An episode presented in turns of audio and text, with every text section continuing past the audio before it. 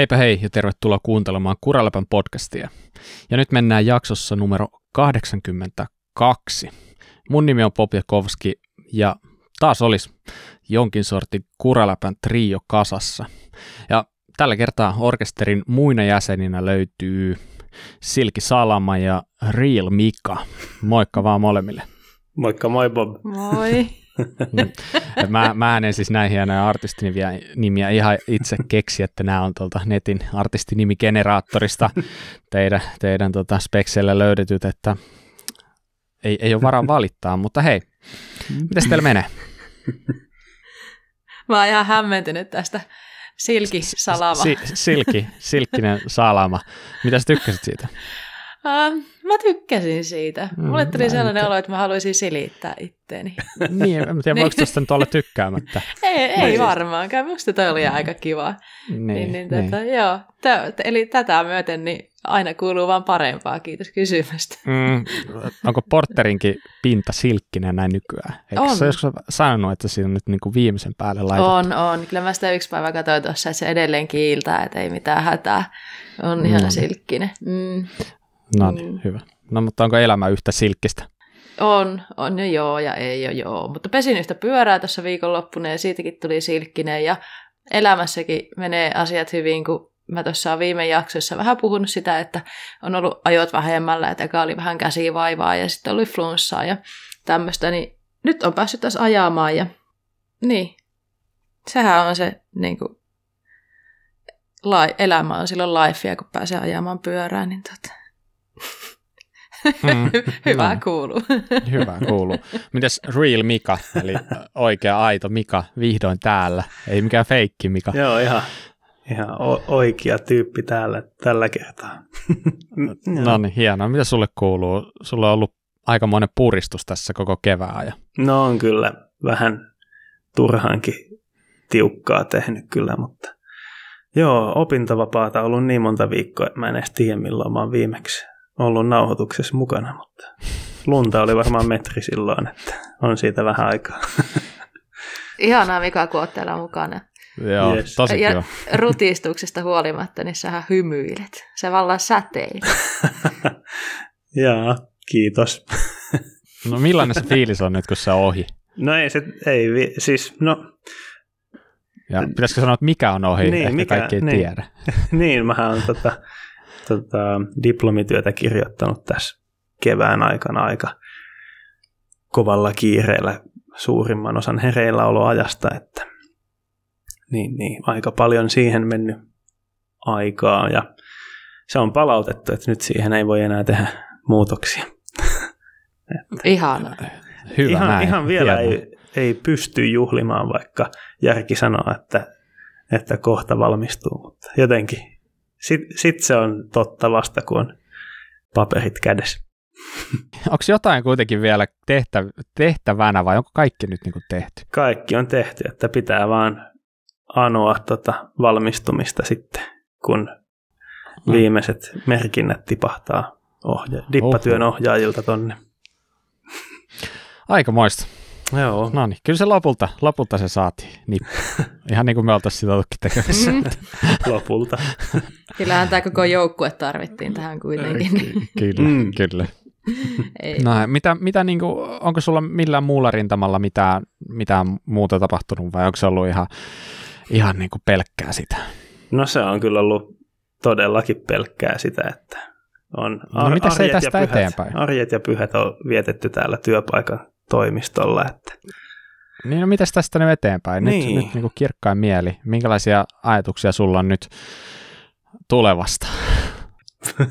Pitää vaan tota, keksiä ne jotakin tällä kaikella, kaikelle vapaa-ajalle, vapaa-ajalle, mitä yhtäkkiä tuli. Että varmaan voisi olla mukana kuraläpäs taas mm. joskus.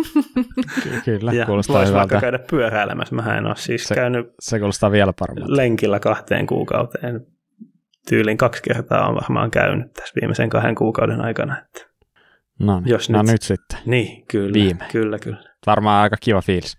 No joo, kyllä.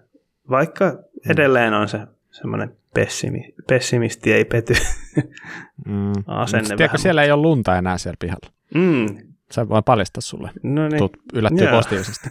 No joo, on, on kattellut tuossa työmatkalla, että No niin. jäät on sulanut pyöhätieltä.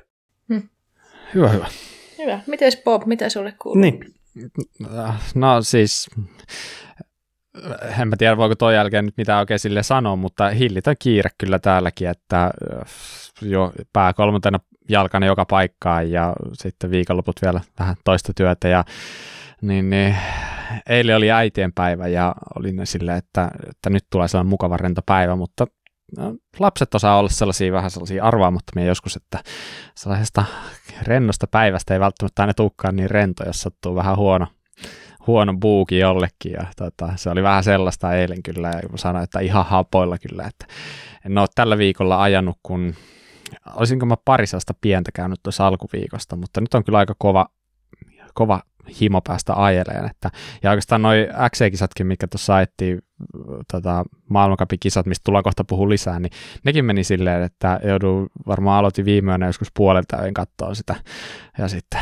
meni ihan yö, yökatseluiksi, ja sitten tota, niin, niin, täällä, täällä taas, mutta ehkä enemmän unta, kaikkea tällaista, niin tekisi kyllä ihan itsellekin hyvää, mutta tota, äh, se oikeastaan, miksi varmaan osittain onkin vähän tällainen himo ajamaan, niin tota, tipahti tuossa yksi sähköpyörä viime Mm. viikolla tähän Kerro pihaan, ja se, sehän oli itse asiassa super mielenkiintoinen, että se oli siis Canyonilta toi Spectral On CFR LTD, tällainen Ku- hieno Kuulostaa kirja. siltä, että siinä on kaikki kalleimmat osat tässä kiinni.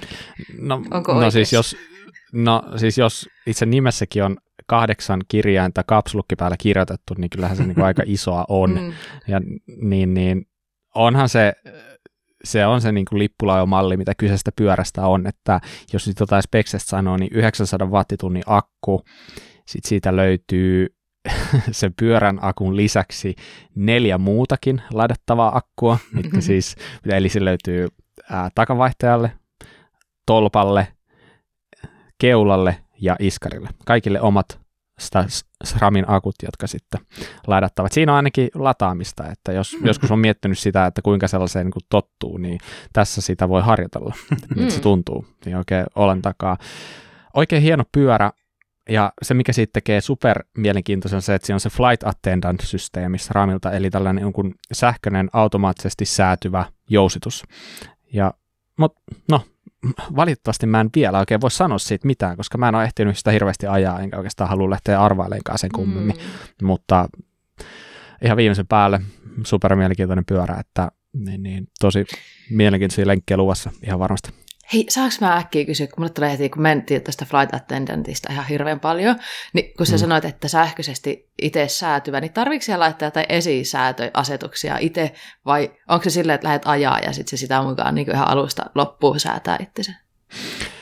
No siis, jos, jos lähtee ihan alusta, niin se vaatii tällaiset kalibrointitoimenpiteet ja kaikki. Siinä on yllättävän monta opetusvideota, mitkä kannattaa käydä läpi ennen kuin lähtee sitä pyörää ajamaan. Että, Okay. että se ei ole mikään ihan, ihan kaikista yksinkertaisin systeemi, mutta tietenkin jos val, valmis pyörä ostat, niin siinä saattaa nämä kalibroidut tehty etukäteen, mutta siis käytännössähän se toimii siis täysin automaattisesti siitä, mutta mut sulla on myös mahdollisuus sitä vähän säätää oman niin kuin, ajon mukaiseksi ja mä en ole itse asiassa ihan nyt niin kuin sata varma siitä, että kuinka paljon siinä on sitä älyä, että kuinka paljon se niin sanotusti osaa, osaa sit lukea sitä sun ajoa, mutta tota, sanotaanko, että aika näyttää. Mä tuun kertoa Mm, kyllä sulle. Tosi sitten. kiinnostavaa. No Kerro niin. sitten lisää, niin tota, Eh, tota, nyt sä oot meidän Mut- testinukkena testaamassa.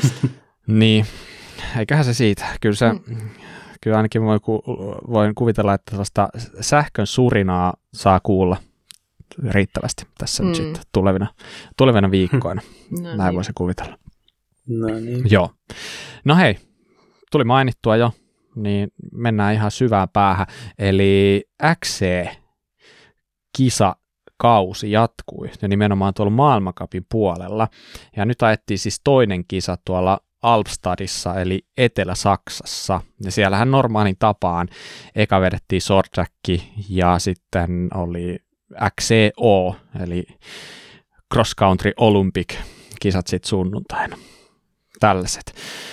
Minkälaisia mietteitä teille heräs, kun tsiikailitte vähän, että taas ajetaan ja missä ajetaan ja näin poispäin? Mm. Toi Alpstadtin kisahan on tunnettu siitä, että se, on, se ei teknisesti ole niin haastava, että siellä joku ajaa jäykkäperällä. Tänä vuonna kyllä vähemmän kuin aiempina vuosina ehkä vielä. Ja sitten, että siellä on ihan sairaasti nousua. Siinä neljän kilsan kierroksella taitaa olla 190 metriä melkein nousua, että se on fyysisesti aika raju kisa. Mm, se on kyllä totta, joo, että kun sä, kun sä oot katsonut x sen sä oot tottunut siihen, että nykyään siellä kaikki ajaa kaiken täpärillä, mm. niin tämä oli kieltämättä taas sellainen kisa, että sä näit siellä niitä jäykkiksiä, jopa sellaisilla tyypeillä, joilla sä et ole nähnyt vuosiin jäykkiksiä, niin kuin esimerkiksi joku Henrik Avancini miehissä, niin se on ihan totta. Mm. Toi, toi on ihan järkyttävän fyysinen rata, ainakin näin niin kuin kotisohvalta katsottuna. Ja voi kuvitella, että varsinkin paikan päällä nähtynä, niin vielä enemmän. Et, tota, niin, niin, sa- sama huomasin, ja oikeastaan se toinen, mikä mulla tuli mieleen aika vahvasti yleisesti ottaen, kun katsoin niitä kisoja, niin mä en tiedä, onko se vaan mussa vai oletteko samaa mieltä, mutta mun mielestä se vauhti, se näyttää niin kuin vuosi vuodelta hurjemmalta. Ihan sama, onko ylämäki vai alamäki, niin esimerkiksi se koko sunnuntain kisa näytti siltä, että se oli niinku yhtä short trackia. Sellaista, se on ihan sairasta se vauhti. Täyttä tykitystä vaan. Siis, niin, ja mm. koko ajan taistellaan niitä sijo- niistä niin, sijoista ihan, niin kuin, ihan jatkuvalla syötöllä.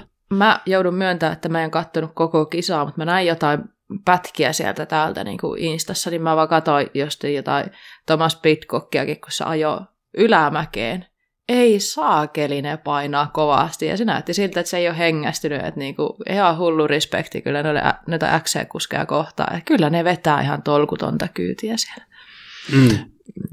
Joo, se näyttää siltä, niin kuin vetäisi sitä viimeistä kierrosta koko ajan. Mm. Mutta no, ne, ne pystyy palautuu, palautuu aika hyvin. Ja sehän siinä niin kuin onkin jännä just toi täpäri kautta ä, ä, jäykkispuoli, että mm. moni ehkä just sen takia haluukin se täpäri sinne, vaikka jäykkisellä pärjäisi, että ehkä sillä täpärillä sitten pikkasen pyr- paremmin pystyy palautumaan niissä alameissa hmm. tuollaisissa kisoissa.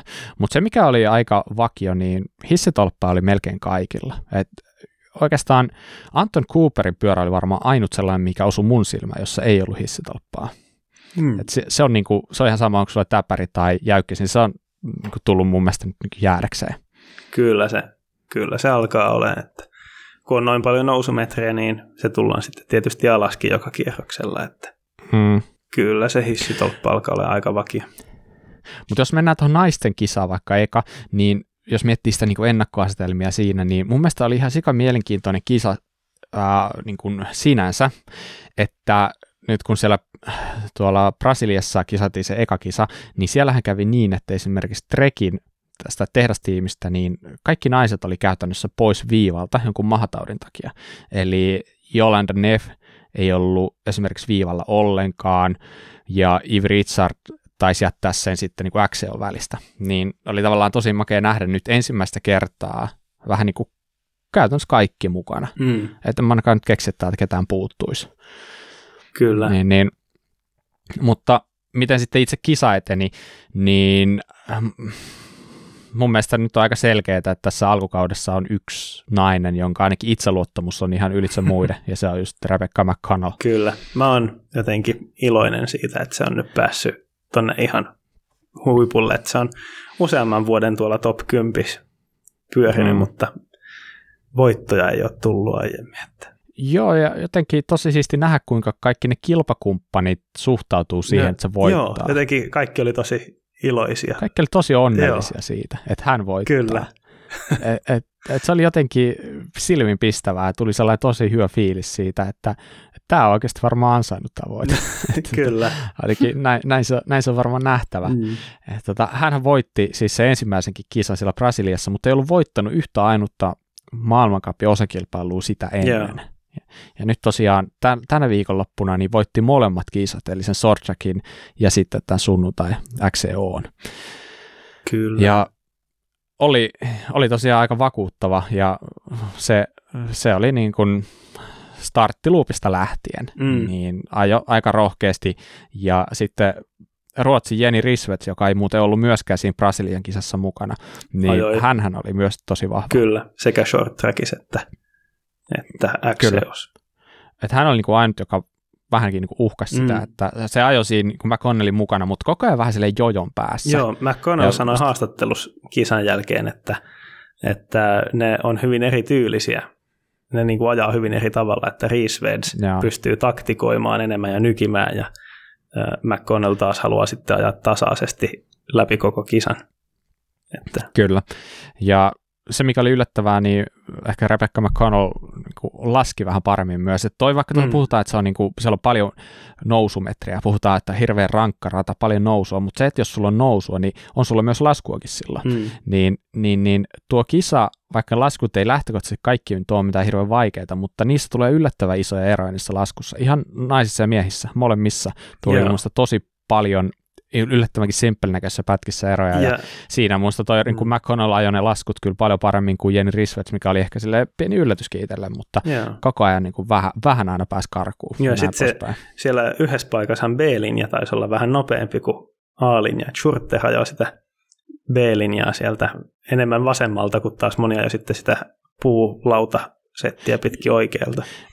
Niin, siis itse asiassa toi oli vähän jännä juttu, että mäkin näin sen ja Surter ajoi niin kuin molempia, Joo. että, että lopulta mä luulen, että ne oli aika lailla yhtä nopeita. Ehkä jopa se A-linja oli pikkasen nopeampi, mutta sitten taas niin kuin, että Surter B-linjalla on helposti nopeampi kuin joku muu sillä A-linjalla. Mm, Että tavallaan se, se on tosi siistiä musta ollut noissa kisoissa, että siellä on aika hyviä näitä niin sanotusti reitin valintavaihtoehtoja. Joo. Että ni, niitä niin kuin valikoidaan eri reittejä, se on aika tylsää, jos kaikki aina samaa. niinpä. Että sitten niin ne ohituspaikat Niin, siellä oli sellaisia pois. paikkoja, mitkä oli niin kuin tasavertaisia linjoja, että niin. su- suunnilleen yhtä nopeita. Että, joo. Mutta tosiaan siellä yhdessä paikassa oli vissi ajateltu, että se olisi hitaampi se B-linja, mutta sitten ne olikin suunnilleen mm. saman, suunnilleen yhtä nopeita. Kyllä, ja tietenkin varmaan pakko nostaa nyt tuo kolmanneksi tullut Mona Mitterwallner kanssa mm. Mm. esiin, että sehän on ihan sairaan nuori kuski, pystyisi ajaa vielä undereissa, mutta se taisi viime vuonna voittaa ihan kaiken, mitä sillä oli tarjolla, voitti aikuisten maratonin maailmanmestaruuden ja nyt siirtyi ajaa ai, niin kuin eliteen ja kolmas siellä. Oli kyllä tosi tyytyväinen maaliin tullessaan. Tuuletti kyllä, että kova veto kyllä. Hir, ihan hirmuisen kevyt rakenteinen kuski, nousee mm. Mm. aivan sairaan hyvin ylämäkeen, ajo jäykkiksellä, mm, siis tulee olemaan ihan sairaan kova, niin kuin sanoit, ja tota, 20-vuotias taitaa olla tällä hetkellä, ja Kyllä. niin, niin joskus puhuttiinkin tästä, kun hän siirtyi Cannondalein tehdastiimiin, että hyvä siirto, ja tota, Hmm. niin se alkaa konkretisoitumaan kyllä, että Mm. 2002 vuonna syn, syntynyt, niin se on sama ikäinen kuin Onni Rainio. Mm. kyllä, siinä on hyvä ikäluokka. Kyllä. Se on, en edes halua miettiä, että kuinka monta vuotta nuorempi kuin itse, mutta, mutta tota, onhan se kato 50 uusi 30 ja näin poispäin, niin kyllä meilläkin on vielä hyviä vuosia edessä. Kyllä, kyllä. Mutta muuten niin tuloksissa ei varmaan naisten puolella ollut mitään ihan semi-ihmeellistä, että Lionel Compt oli neljäs, eli ei ole ihan niin räjähtävä kauden alku ollut kuin viime vuonna, milloin se voitti yli kaikki paitsi viimeisen osakilpailun, mihinkä ei osallistunut, mm. Eikä voittanut olympialaisia, mutta muuten, ja sitten uh, Pauline Frena, Ferran Prevo seitsemäs ja Jolanda Neff oli yhdeksäs. Eli no, ny, uusi vuosi, uudet kujet, ei se automaattisesti niin, että sama meininki jatkuu vuodesta toiseen.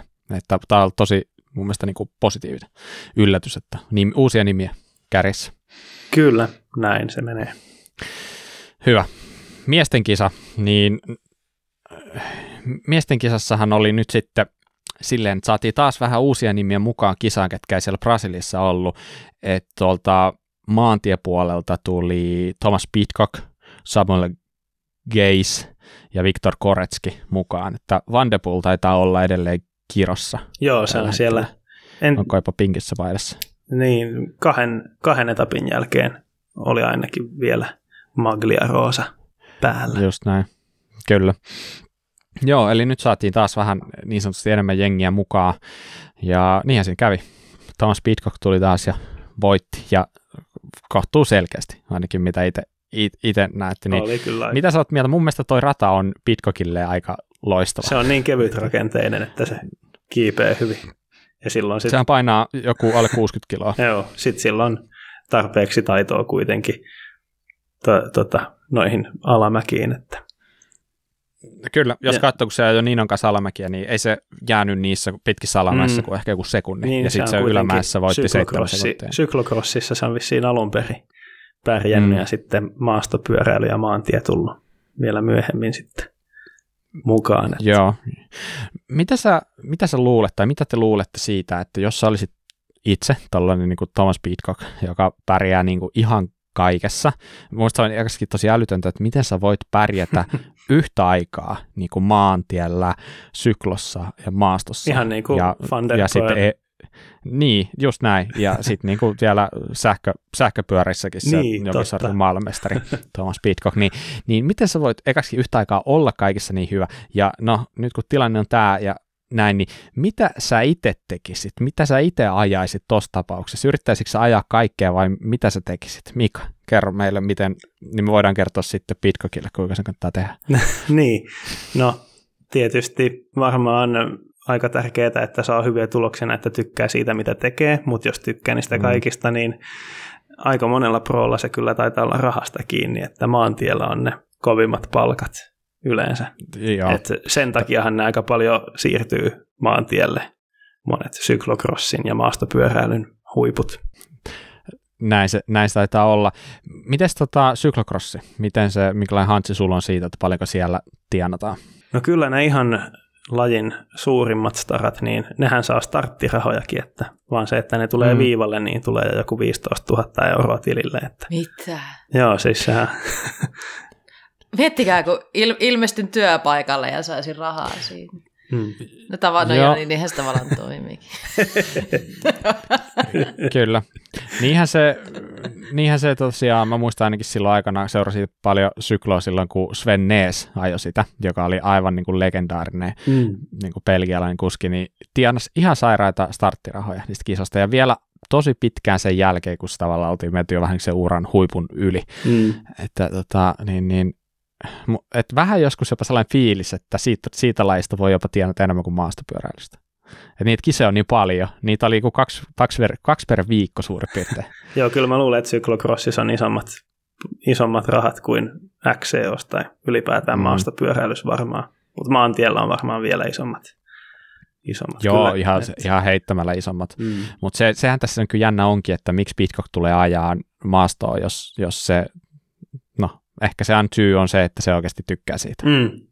Kyllä. Niin, niin mä luulen. Niin vähän luulen. Mutta tota, joo, tuloksethan siellä meni tosiaan niin, että Pitcock voitti ja sitten oli Surter, eikö näin? Ja kolmas oli Vlad Daskalu. Joo. Niin, niin. Surterhan on jaetulla ykkössijalla ka, niin kuin eniten maailmankapin osakilpailuvoittoja saavuttanut, niin on sanonut Absalonin kanssa, eikä näin? Onko jaettu vai onko se On yksin? jaettu, ja, Ykkönen. jaettu ykkössija. Okei. Mä luulen, että sillä on aika kova halu saada se sija yksin. Eli tota, miettii, että kuinka monta kertaa se on voittanut, mä en edes muista, mutta se on jotain niin kuin, ihan kymmeniä ja kymmeniä mm. Kertoja, niin miettivät, kuinka monesti se on ollut myös toinen.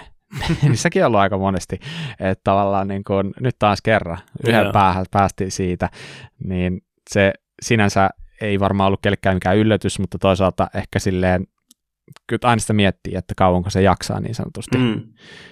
Tuossa on kumminkin yli kymmenen vuotta nuorempia noi muut siinä, että et ainoastaan sieltä löytyy muutama samaikäinen kuski, mutta toi Vlad Daskalu, joka on siis romanialainen ja trekkikuski, joka tuli kolmanneksi, niin hän on todella kovassa kunnossa tällä hetkellä. Hänellähän meni satula rikki siellä Joo. kisassa, ja tota, se oli tosi silleen siistiä, että se vielä nousi siitä, että se, että kun mietit niin kuin satulan vaihdon kisassa, niin sehän ei ole mikään ihan hirveän helppo projekti Mm. pysähtyä siihen vaihtaa sitä, koska sun käytännössä pitää vaihtaa koko tolppa, koska sä et, et, se on ihan mahdoton alkaa vaihtaa satulaa ja saada se niin kuin oikealle paikalle oikeaan kulmaan siinä ajassa, mitä sulla on käytettävissä siinä. Niinpä. Että niillä on tietenkin varustettu uur, niin kuin eri tolpat siellä, missä on valmiiksi satula, mutta se, että sillä oli sähköinen AXS-tolppa, niin se Kyllä. auttoi varmaan aika paljon. Joo, jos siellä se oli aika nopea. vaijeri tai letku, niin niitä on, se joskus, niitä on joskus nähty, että ne vaan leikkaa sen poikki sen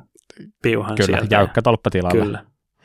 Joo, niin tossa, tossa niin nähtiin aika hyvä syy, miksi kannattaa ehkä olla sähkö, Totta. sähköinen hissitolppa säksehommissa. Näin on. Ja tota, niin, niin, sieltä se vaan nousi. Lu, toi Lukas, ei kun siis Matias Flykiker, niin sillä oli rengasrikko, sehän oli kanssa aika kärkitaistelussa Mm. mukana. Mutta Kyllä. joo, Yksi, tällainen Joo, erittäin mielenkiintoinen Mm. kisa oli mun mielestä kyllä. kyllä. Yksi asia, minkä mä vielä haluaisin short trackista nostaa, niin oli kyllä se Sam Gazin voitto miehissä. Mm. Et sillähän on ollut vähän heikompia vuosia tässä välissä. Se silloin, olisiko kolme vuotta sitten, vai mitä hän siitä on, kun se voitti XCO maailmankupposakilpailun. Oli tiukka taistelu Surterin kanssa ja Joo. loppukiriin meni ja se niinku, vähän niin kuin no, nousi sinne kovimpaan kärkeen silloin, mutta sitten tuli loukkaantumisia ja leikkauksia ja sitten se kävi maantiellä vähän välissä ja kaikkea, että nyt se on sitten short trackissa vahva taas. Mm. Se oli ihan kiva Joo, nähdä. on, on ja oli tosi, tosi vahva. Toinen kanssa sellainen, halusin nostaa sellainen saksalainen tyyppi kuin Lukas Schwarzbauer, Joo. oli ihan törkeä kova viikon. Mä en ollut oikeastaan aikaisemmin noterannut sitä, sellainen kanjenkuski, niin teki, teki kyllä tosi vahvaa ajoa. Totta, totta. Jes, mutta mielenkiintoista oli kisat. XCkin on nykyään ihan sairaan mielenkiintoista. Mun mielestä siinä niin vedetään limitillä koko ajan. Siinä sattuu ja tapahtuu. Ja, Ja ei tuntuu, että se on ole... niin kuin sekä miehissä että naisissa nyt Mm. niin kuin vielä ehkä tiukempaa. Oli aiemmin pari vuotta sitten ainakin vielä, niin se miehissä ei ollut niin, niin tota, rajua se ja tiukkaa se taistelu. Että Mm, Se niinku- se oli aika sellaista aikanaan, että Surter, Surter lähti hatkaa Hmm. heti aika alussa ja Absalonin kanssa ja ne taisteli kahdesta, että kuka, kuka vie. Nykyään tämä on ihan eri laji, että ei voi tietää etukäteen, Näin kuka on. voittaa ja se on, se on aina yhtä siisti. Mutta hei, ensi viikonloppuna muuten ajetaan taas, että niin, niin Mhm. nyt heti parin päivän päästä niin Novemestossa ajalla, että siellä on kans, siellä on kans aika sellainen fyysinen rata tiedossa. Että, näin on. niin, niin kannattaa katsoa, jos ei ole muuta tekemistä viikonlopulle. Kyllä. Noin. No, Salla, Mm. mitäs, mitäs muuta on ajettu? Mitäs muuta ajettu? Nyt, nyt päästään sitten puhumaan niistä asioista, mitä mäkin ymmärrän vähän enemmän, eli alamäkipyöräily.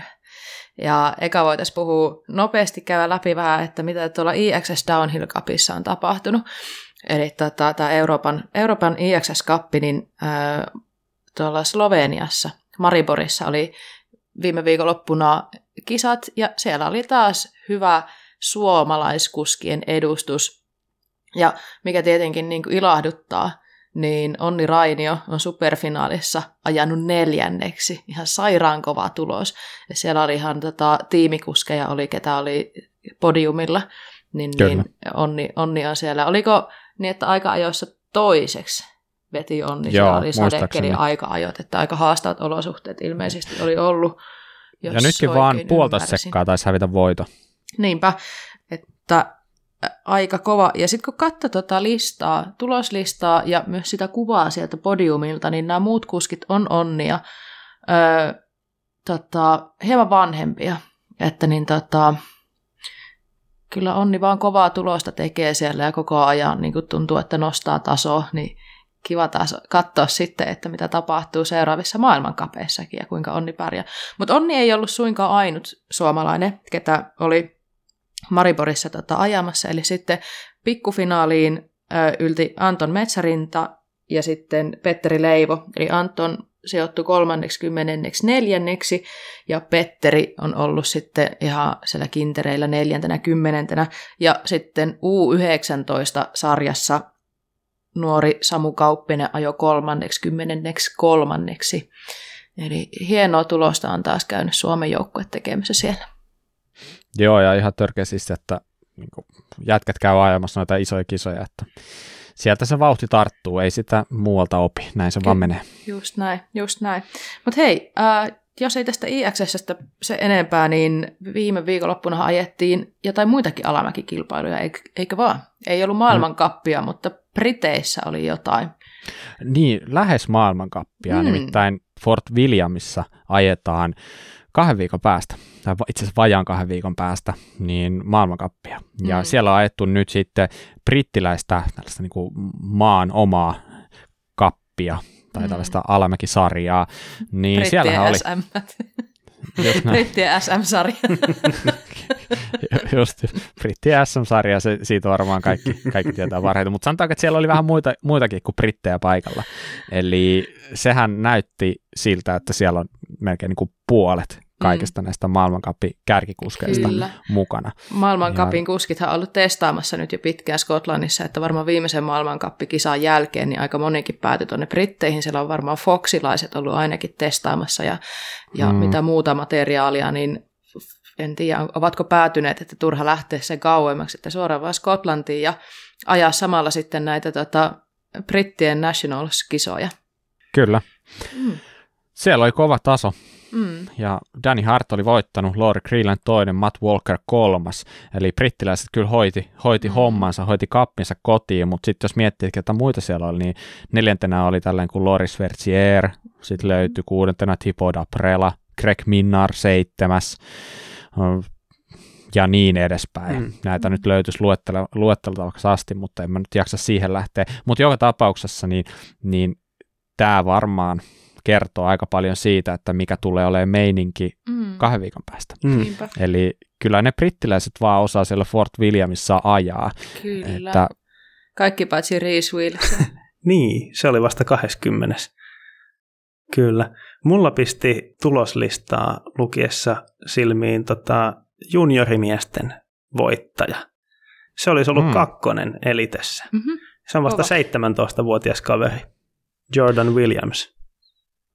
Joo, ja otti Jackson Colstonein päänähän, joka oli toinen siinä. Kahdeksalla, Sanotaanko... sekun, melkein no, yhdeksällä sekunnilla. Onkohan niin, siis... Jordan paikallinen, tota Fort Williamin paikallinen? Niin. En tiedä, mutta vaikka Var, olisikin. Varmaan niin treenannut silti... kovasti siellä, niin että huh, huh mitä haipakka. Niin.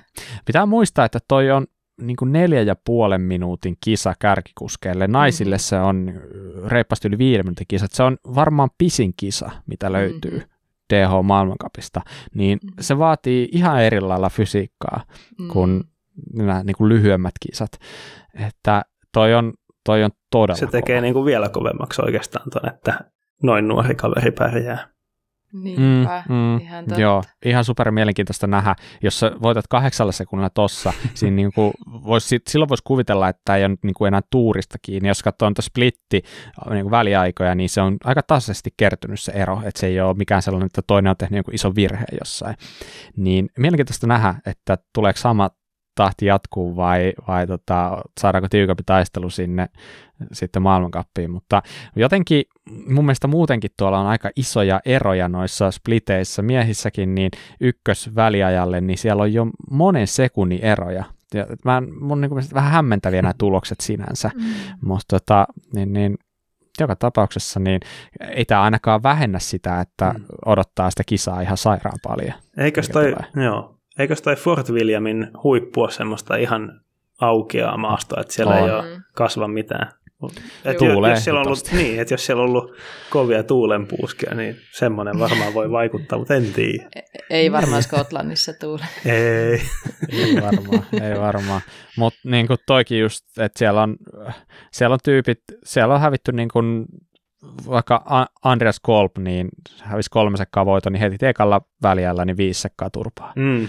Ja Loris Vertier ottanut kanssa niin kuin aika reilut kolme sekkaa turpaa siinä alussa ja mm. tälle, että eh, en mä tiedä, ehkä aina on virheen mahdollisuus tietenkin, mutta se, että mm. kaikki vetää Split ykköselle niin kuin tosi random aika, niin, niin, niin ehkä se alku on sitten ollut vaan jotenkin tosi vaikea, tai niin kuin Mika sanoi, että jotenkin epäreilut olosuhteet, en mä tiedä, mutta tämä, tämä vaan niin kuin herää kiinnostus sitten siitä mm. iso kisaa Niinpä. kyllä. kyllä. Ja naisissa nyt oli myös aika mielenkiintoista sinänsä, että Niina Hoffman voitti vaalihöllin melkein seitsemällä sekunnilla. Mm. Että siinäkin aika kova Se päänä. Aika paljon. On kyllä. Niin. Kyllä, mm. ja sitten muistellaan, niin Nina Hoffmanin maailmankappi-aloitus ei muistaakseni mennyt ihan, ihan niin vahvasti kuitenkaan. En nyt muista, miten se ajoi, mutta en tiedä, saatoin puhua ihan palturia äsken, mutta niin kovasti se tuolta sitten mm. on nyt mm. ajanut. Ja...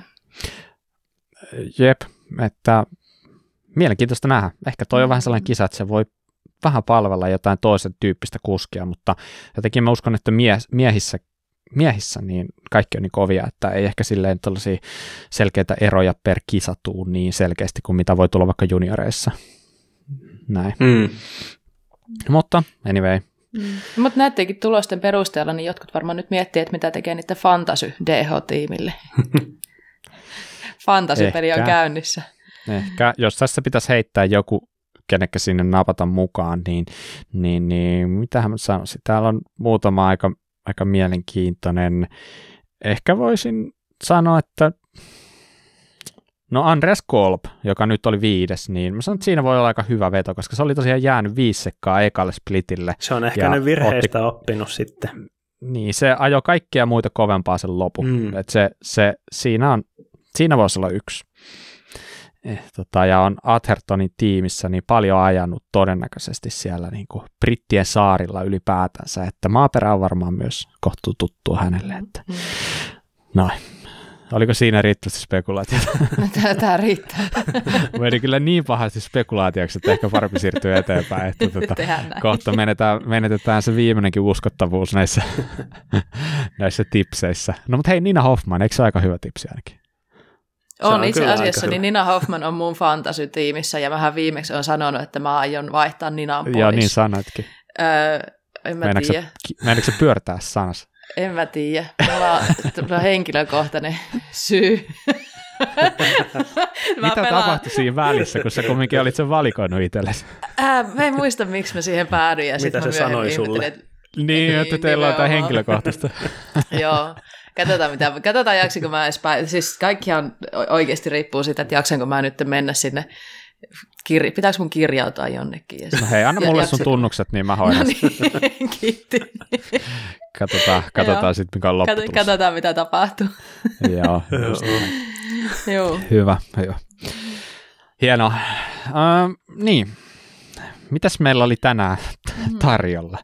Meillähän taisi olla sellainen juttu, että otettiin nyt pitkästä aikaa taas mahdollisuus esittää meille kysymyksiä. Mm. Tämä on nyt kolmas kerta, kun me tehdään. Tuossa kattelin, että aika tarkalleen puolen vuoden välein ollaan tämä tehty. Ehkä se on ihan hyvä tatsi siihen. Mm. Nyt oli taas aika.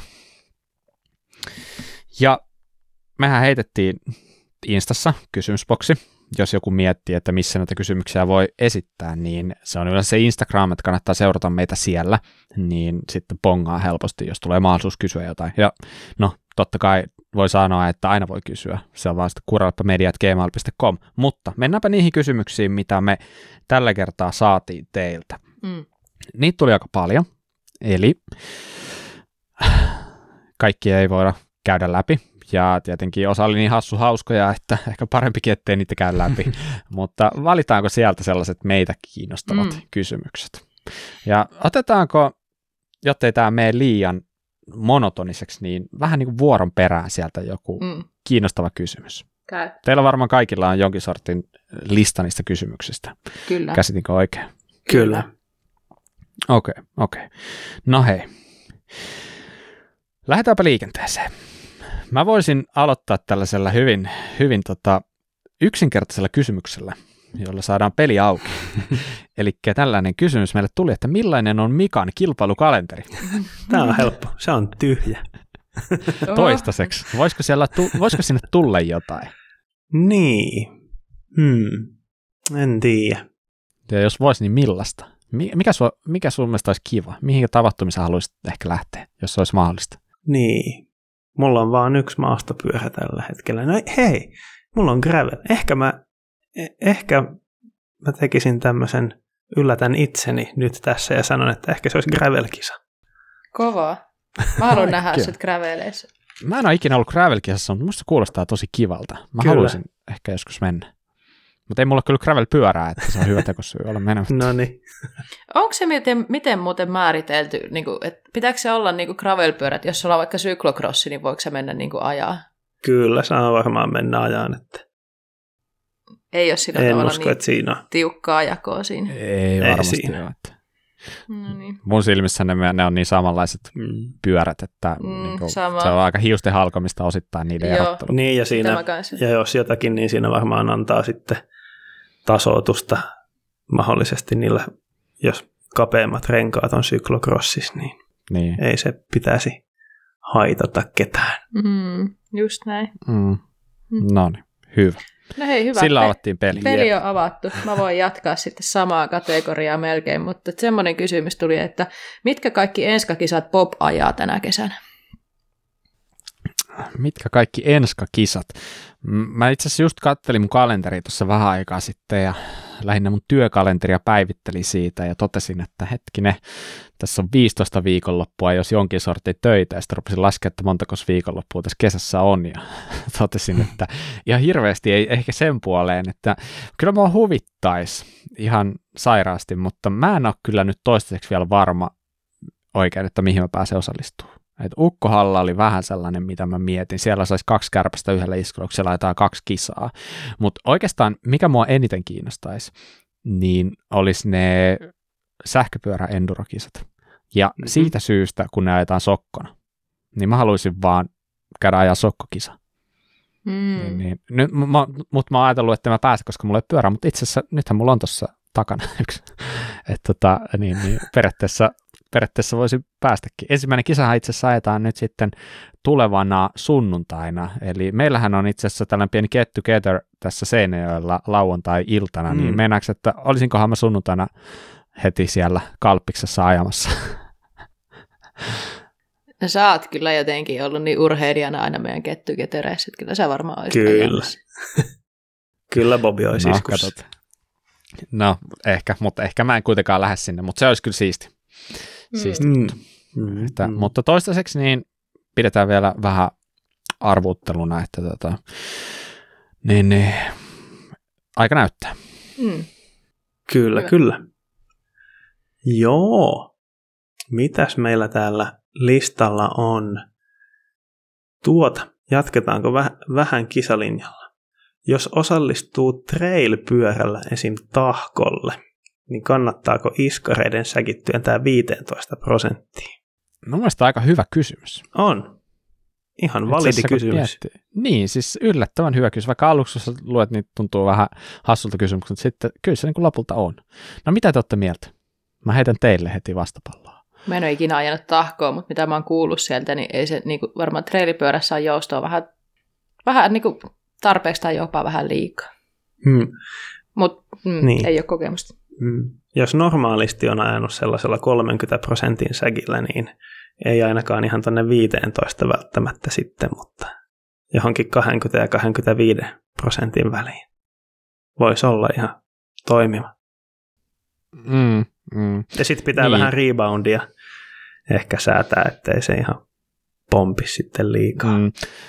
Varmaan vähän riippuu myös, että minkälainen se sun treilipyörä Kyllä. on, että kuinka poljettava se on, minkälainen se kinematiikka siinä on. Että jos se tuntuu siltä, että se oikeasti on ää, tosi aktiivinen se perä, että se on vähän niin kuin liian sillä niin kuin voplaava, niin, niin pistä ihmeessä sinne vähän kovempaa painetta, mm. koska eihän se tahkon kisa ole teknisesti hirveän hankala. Siellä on muutamat laskut, mitkä nyt on sellaisia mutta tietenkin treilipyörä on treilipyörä, että mikä on XC-pyörälle vaikea lasku, niin ei se muun muassa treilipyörälle enää ole siinä suhteessa, että yleensä geometriakin on kumminkin sen verran rennompi. Mm. Mutta kyllä mä varmaan noin tekisin, että mä laittaisin jonkin verran enemmän painetta, mutta niin kuin ehkä Mika, niin kuin Mika tuossa sanoi, niin en ehkä nyt ihan niin paljon, että mm. ehkä se parikymmentä pinnaa vähän, niin se voisi olla, että sittenhän se käytännössä sitten se, sittenhän se tuntuu vähän niin kuin lyhyteostoisemmalta se pyörä. Kyllä. Niin, jos sinne liikaa laittaa ilmaa iskareihin, niin sehän ei enää toimi sitten jousitus kunnolla, että siitä on vaan haittaa. Niin, se, se ei ole hirveän herkkä mm. se ei, se ei välttämättä poimi, poimi sitä samalla lailla, mitä sä oot tottunut, niin niitä epätasaisuuksia, mutta niin se vaan menee, että ei se 100 millinenkään poimi samalla niitä epätasaisuuksia kuin vaikka 140 millinen Niinpä. runko. Mutta ei huono idea, jos haluaa sellaisen XC-pyöräkokemuksen, niin ehkä se siinä mielessä voi toimiakin. Hmm. Joo, hyvä. Hei, nyt itse asiassa tämä oli ihan mielenkiintoinen kysymys, että mikä on sellainen pyörän luottokomponentti, joka teillä kulkee pyörästä toiseen? Onko teillä jotain sellaista? Minkä aina ruuvaat irti ennen kuin myyt? Ei mulla kyllä ole. Ei ehkä ihan, ihan sellaista, sellaista luottokomponenttia hirveästi. No, ei, ei, en mä ehkä ajattele niitä ole ajatellut niitä ihan sillä tavalla luottokomponentteina, mutta mulla on yhdet XTR-polkimet, jotka on käynyt aika monessa pyörässä, jotka, mm. jotka on sitten siirtynyt seuraaviin, kun pyöränä myyn. Mm. Mm. Että se nyt voisi toi olla semmoinen. Toi on itse asiassa aika hyvä poiminta, että mikä on niinku itselleen semmoinen luotto, niin mä ajan aina saman merkin polkimilla. Mm. Mm. Että mm. niin kun Crank Brothersin polkimet on mulle se, mistä mä tykkään, niin en ole oikeastaan haikaillutkaan mitään muuta. Niin. Mutta eikö aika harvoin kukaan myy polkimien kanssa pyörää? Niinpä, niin. sepä. Niin. Et, et, mulla itsellä ainakin satula on sellainen perusjuttu, minkä mä yleensä sitten vaihdan johonkin basic satulaan, kun mä myyn. Ja toinen on se, että mulla on aika monesta pyörästä, monessa pyörässä käynyt jo toi mun yksi koilikeula, että sen mä otan sitten. Ja sitten mulla on itse asiassa muutamakin setti se DT Swissin E-tonni 700 kiekkoja, niin niitä mä vältän viimeisen asti, ettei mun tarvitse niitä antaa pois. Että sit mä mm-hmm. aika mieluummin ostaa joku toiset tilalle ja mä pistän ne. Vaikka ei ne mitkään fancy pansy ole, mutta, mutta ne on vaan toimivat ja hyvät ja luotettavat, niin mm. tykkää jotenkin pitää niitä itsellä tuolla jemmassa. Että, mm. että, mutta ehkä se satula on sellainen, mä luulen, että se on kaikista ilmeisin, että yleensä mm. jengillä on se, että kun ostaa uusi pyörä, niin se satula menee vaihtoon ja se ottaa itselle. Ja okei, okay, oon mä kyllä tango ja kripikki yleensä jemmannut itselle, kun mä jostain luovun, tai jos mä saan jonkun pyörän joskus, vaikka nyt sitten lyhyeksi aikaa itselle käyttöön, niin mä vaihdan ne oman tango ja stemmin siihen. Ne on niin sellaisia yksilöllisiä mm. asioita, että ne tota, niin, niin helposti sitten jemmailee niitä. Tankoja on kyllä tullut otettu äh, niin kuin mm. Myydystä pyörästä sille, että ottaa itselleen sen käytetyn tangon ja laittaa vaikka uuden tangon sitten tota, mukaan siihen pyörään, jos se ei ole itselleen se kaikkein mieluisin. Niinpä. Se, sen verran mä oon tehnyt. Joo, Joo, aika usein kun mä myyn pyörän, niin mä myyn sen niinku semmoisena ja pilaan sitten se uuden pyörän kaikkinensa, kun se tulee. Hmm. Joo, mennäänkö seuraavaan kysymykseen? Joku haluaisi nyt teiltä sellaista pientä ennustusta, että mikä on seuraava hullutus pyörämaailmassa, että kun hän on ostanut fatbike ennen kuin se on ollut cool ja sähköpyöränkin varmaan vähän niin kuin ennen kuin kaikilla oli, niin mikä on sitten seuraava juttu, mitä te ennustatte, että mikä on niin kuin seuraavaksi se the juttu? Hmm. Me ollaan joskus aiemmin väh- vähän silleen laveasti ennustettu, että varmaan ää, elektroniikkaa tulee pyöriin integroitua enemmän tulevaisuudessa. Mä voisin ajatella, että tällaisia jousituksen telemetria-juttuja tulee. Mm. Mutta ei se ole ehkä semmoinen, ei siitä ehkä sellaiseksi uudeksi hullutukseksi jo. Se olisi vaan uutta, kallista mm. teknologiaa. Mm. Mullettikin oli tässä välissä nyt jo se, että se on nyt niin vähän se juttu, mitä kaikki miettii. Niin. Vai onko se vähän edelleenkin? Vai onko no, se, vähän on, vielä... niin. Niin. se on varmaan niin kuin edelleen, mutta se ei ole enää niin, kuin niin semmoinen mm. juttu, että mitä niin kuin enää, enää niin hirveästi speksata. Haipivotti on myös. Niin. Mikä olisi se seuraava? Hmm. Mä itse jotenkin vielä luulen, että toi, tai tuossa sähköpyöräpuolessa on paljon vielä varaa kasvaa ja se tulee kasvamaan.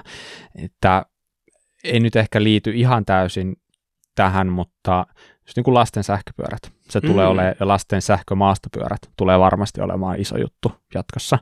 Eli tota, jos nyt aikuiset on aika hyvin omaksunut nämä sähköpyörät, niin kyllä se vaan, mm. onko se nyt sitten hyvä vai huono asia, niin mm. se tulee varmasti lapsille enemmän tai vähemmän. Ja ehkä toi, mä, mä jotenkin edelleen liputan hieman niitä kevyt sähköpyöriä. Mm. Niitä ei ole vielä tullut hirveästi, mutta mä jaksan uskoa, että ne tulee olemaan se juttu jossain vaiheessa.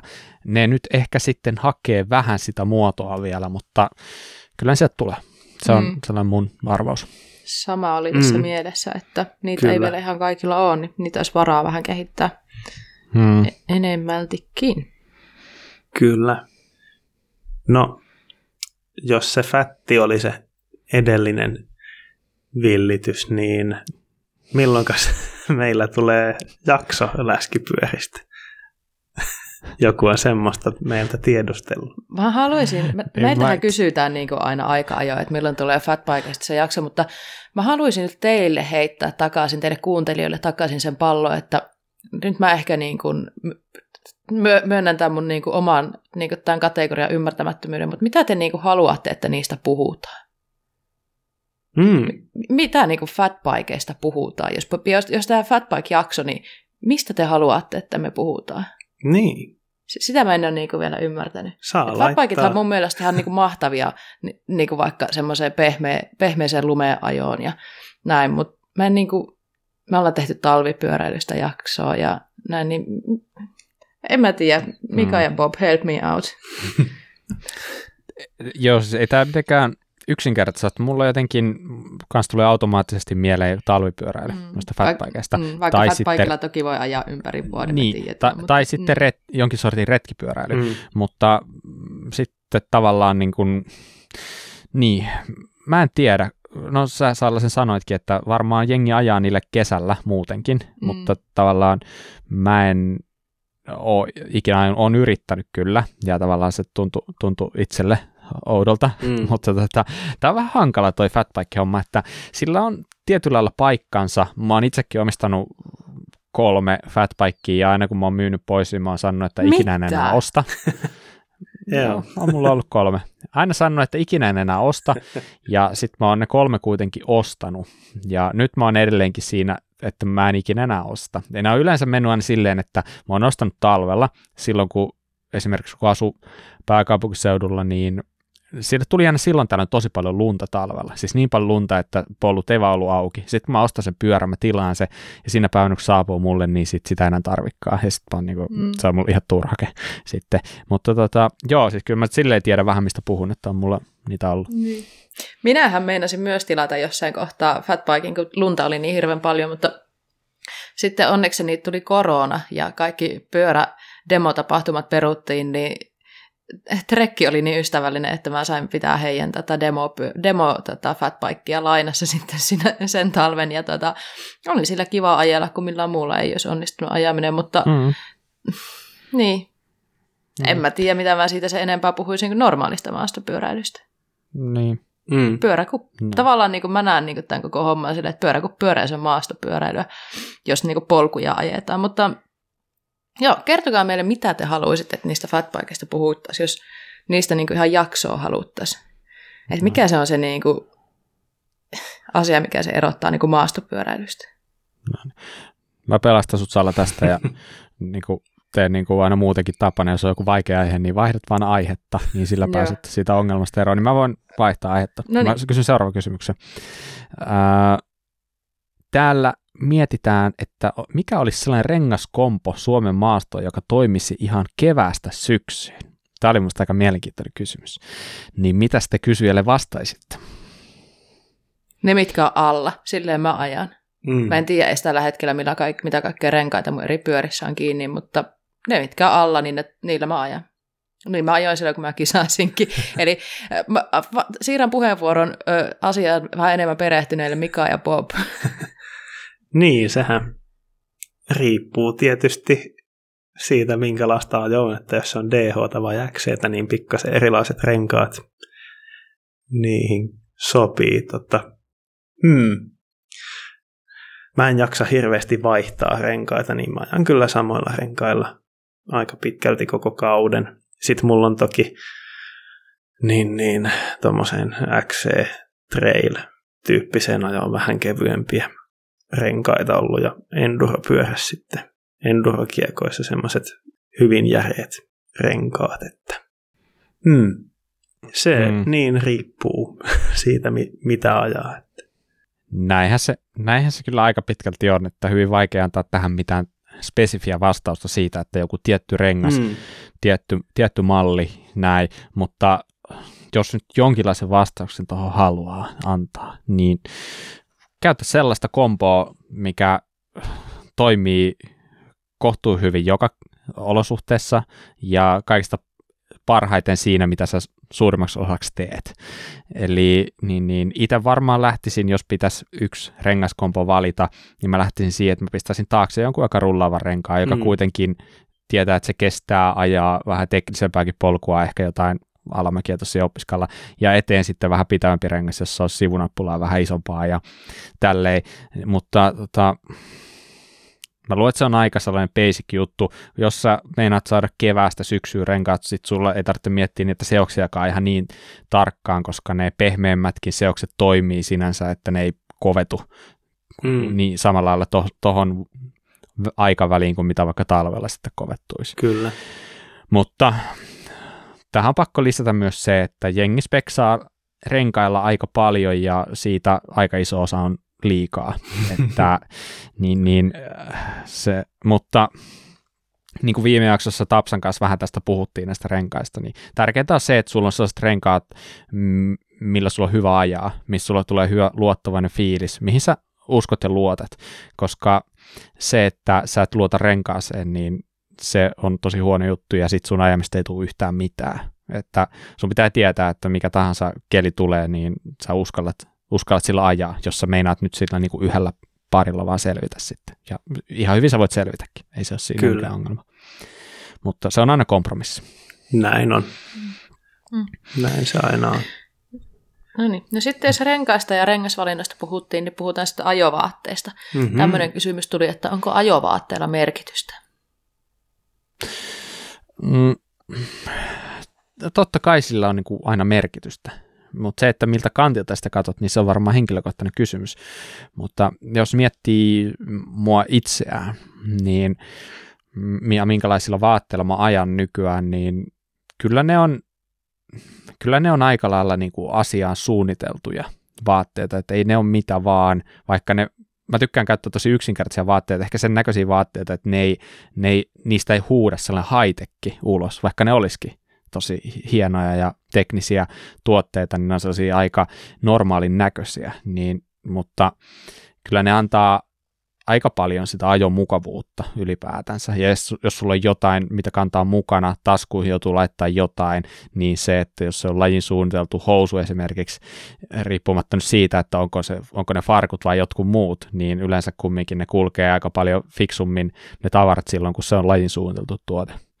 Että mä sanoisin jopa mieluummin niin päin, että, että jos et halua ostaa hirveästi ta- tavallaan niin kuin pyöräily, pelkästään niin kuin pyöräily erikseen vaatteita, niin osta sitten ne pyöräilyhousut ja käytä niitä myös sitten vapaa-ajallakin, niin mäkin teen. Silloin ne on, jotkut housut oikeasti näyttää aika, ihan oikeasti oikein normaaleiltakin, ihan siisteiltäkin housulta.